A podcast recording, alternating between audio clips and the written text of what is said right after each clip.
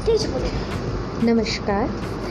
मेरी ये स्वरचित पंक्तियाँ मेरी समझ छात्राओं को समर्पित हैं और उनके लिए मेरा ये एक संदेश है जो इस पूर्णता विचलित करने वाले दौर से गुजर रहे हैं। जब राहें आसान ना हो, जब वक्त का दामन साथ ना हो तुम तकलीफ़ों से डर करके ना शस्त्र अपने गिरा देना।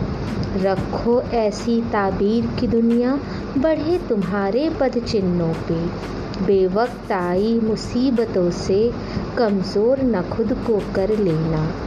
ये जहाँ तुम्हारा सबका है, तुम सब कल के सैलानी हो। ना रुको एक पल डर करके, तुम खुद को साबित कर देना। मेरे मज़बूत सिपाही तुम। हाँ तुमसे ही विश्वास मेरा। मैं नित नवीन होती हूँ जब तुम सब में दिखे आकाश मेरा। एक नया सवेरा आएगा, हम वापस डट जाएँगे।